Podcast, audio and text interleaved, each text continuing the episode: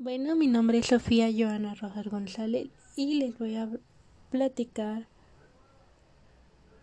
un poco acerca del libro La legitimización de la edad moderna del autor Bloomer, del autor Hans Bloomer. Antes que iniciar, este quiero mencionar que esta lectura se me hizo muy pesada. No la entendí en gran, en gran parte de lo que el autor nos quiere dar a entender. Em, se me hizo muy difícil la lectura, pero trataré de explicar lo mejor que pueda. Y lo poco que puedo retener es lo que voy a explicar. Pero bueno, antes que empezar les quiero decir... Bueno, antes que nada les voy a platicar quién es el autor Hans Blumer. Bueno, Hans Blumer es un filósofo alemán nacido el 13 de julio de 1920 y murió el 28 de marzo de 1996 era filósofo y profesor universitario y era un pensador de lo inconcebible de la metaforología y de la dificultad del conocimiento desde una perspectiva fenomenológica y hermenéutica hasta ahora no transistada. Su obra, nacida de un íntimo cruce de la filosofía y la filología, e intensamente penetrada por la cultura oriental, occidental, perdón, constituyente con la probabilidad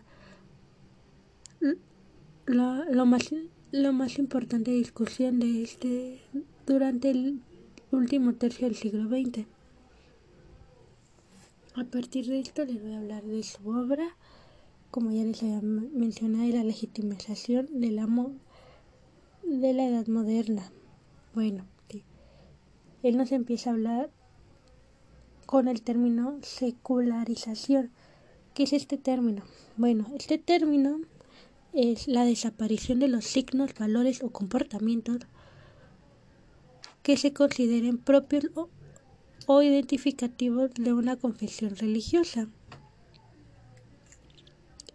Es decir, el desapego de toda doctrina religiosa para instaurar una estructura secular, laica o mundana como nos empieza a explicar.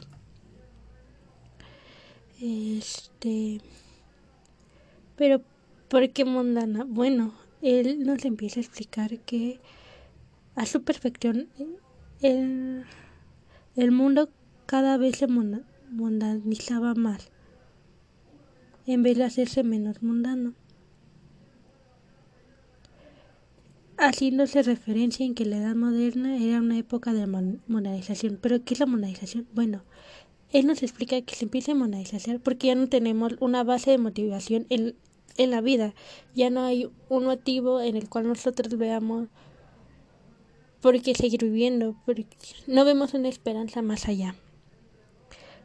Como la, la esperanza de la salvación en el más allá la trascendencia, el juicio de Dios, el acto de abandonar el mundo o el caer en el mismo. Todo esto quiere decir que al no tener esto nos ponemos más mundanos. Y al tener una esperanza, un motivo de del cual vivir, nos desmundacizamos.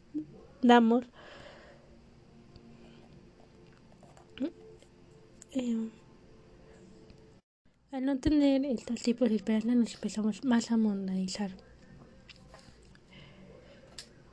Y esto, ¿qué es lo que produce? Bueno, una de sus consecuencias es, o una de sus determinadas pérdidas es la crisis de autoridad. Es un fenómeno, la crisis de autoridad es el fenómeno o el resultado de esta dicha secularización. También lo menciona como la caída de la, de la capacidad de la transcendencial de antaño, pero esto es gracias a la, al triunfo de la ilustración. Pero ¿por qué existe esta crisis? Bueno, es la evidencia de que la mundialización del mundo es el cómo se empieza a cruir lo sagrado. Se empieza, el mundo se empieza a llenar de infelicidad por ya no tener esta dicha esperanza. Al no tener un motivo del cual vivir, empieza a generar crisis. Ya no piensas a tener una identidad, ya no sabes quién eres y ya no sabes hacia dónde ir porque ya no sabes, ya simplemente te piden a cuestionar si vale la pena planear una meta. No sabes nada, no sabes en qué estás parado. Estás en el nada. Porque no te cuestionas a ti mismo, porque no generas ese cuestionamiento hacia ti mismo y no te preguntas por qué estás aquí, qué tanto ha pasado, qué tanta historia hay atrás para que tú llegues a este momento y tengas lo que has, y tengas todo a la mano. Pierdes, pierdes el interés porque no hay una dicha salvación como lo dice la Biblia. Pierdes un valor cultural.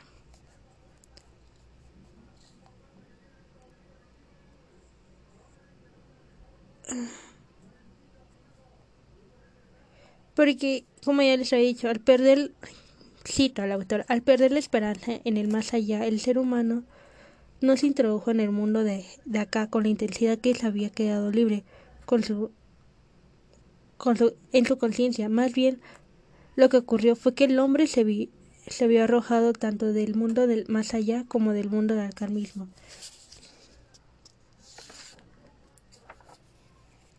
El hombre se empieza a ver confrontado, algo dudoso. ¿Qué hago aquí? ¿Para dónde voy? qué voy a llegar a ser. ¿Y cómo vas a perder todo esto? ¿Cómo vas a perder estas dudas preguntándote y cuestionándote? Y preguntando a los autores y leyendo más allá. Y aprendiendo historia y saber qué estás. Preguntar al pasado para, para saber en el presente y qué hacer al futuro. Con esto termino mi podcast.